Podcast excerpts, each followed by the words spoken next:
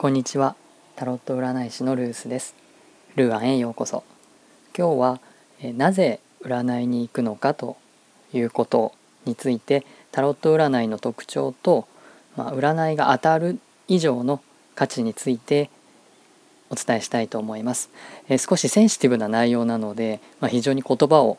慎重に選ばないといけないなというふうには考えているんですけれども、えあるご相談の、まあ、例をお話ししながらその思いや希望をお伝えできればなと思います。以前 A か B か、まあ、どちらが良いでしょうかというご相談を受けたことがあります。タロットでは割とよくあるタイプの質問です。で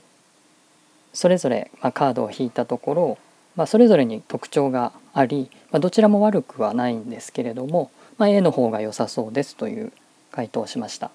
で A と B と、まあ、選ぶ時に考える時にキーカードとして C というカードが出ているのでその選ぶ際にはこの C という視点や考え方あるいは心の持ち方を大切にしてくださいというふうに回答して終わりました。でその後 C という視点で、まあ、考えてみたところ本当は自分の中では B の方が良いと思っていたけれどもそれまでの自分の選び方やものの見方ではその B の方が本当はいいんだっていうことに、まあ、気づけなかったことに気づいたというお返事をいただいたことがあります。タロット占いの特徴として考えているのは今まで自分が持っていた視点とは別の視点でものを見るという機会を提供してくれるところにあるというふうに考えています。それを別な言い方をすると視野を広げるとか視点を変えるあるいは色眼鏡を外すというような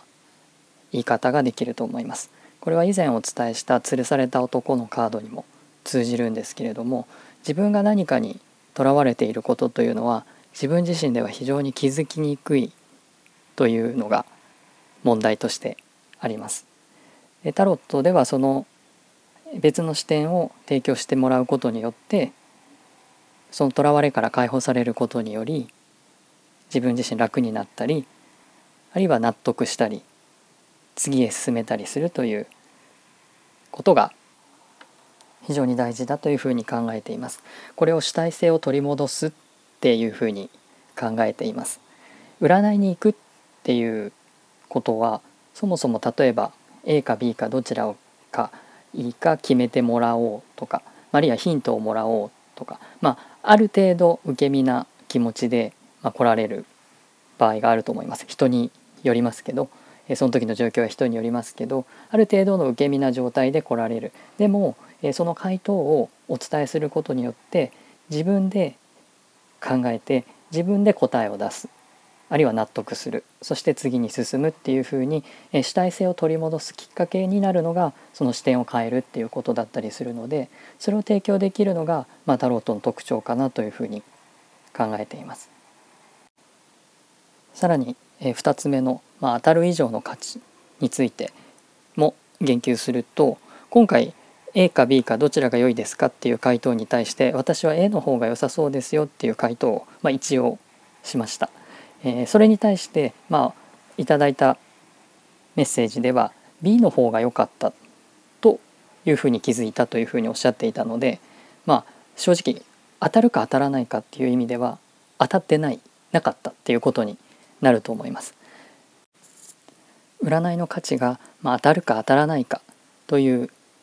ところにあるというふうに考えた場合これは失敗ということになると思います。ただ私個人的には、えー、占いは、まあ、当たる当たらない以上にその人が質問に来られてその後に、えー、自分自身がいかに納得して次に進めるかあるいは進もうと思える気持ちになれたか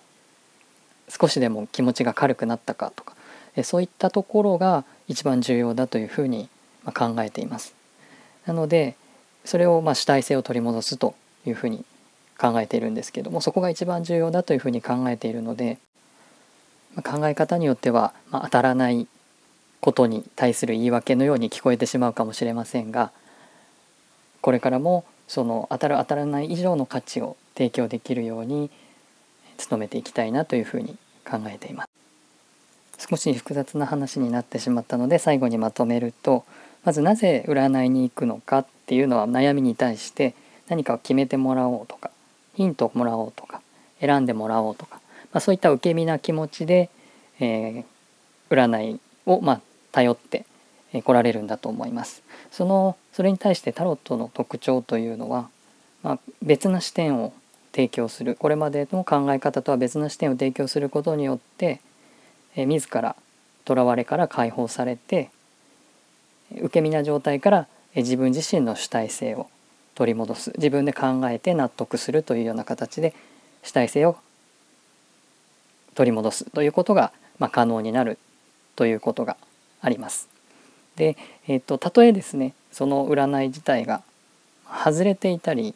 当たってなかったりしたとしてもそのやり取りプロセスから、まあ、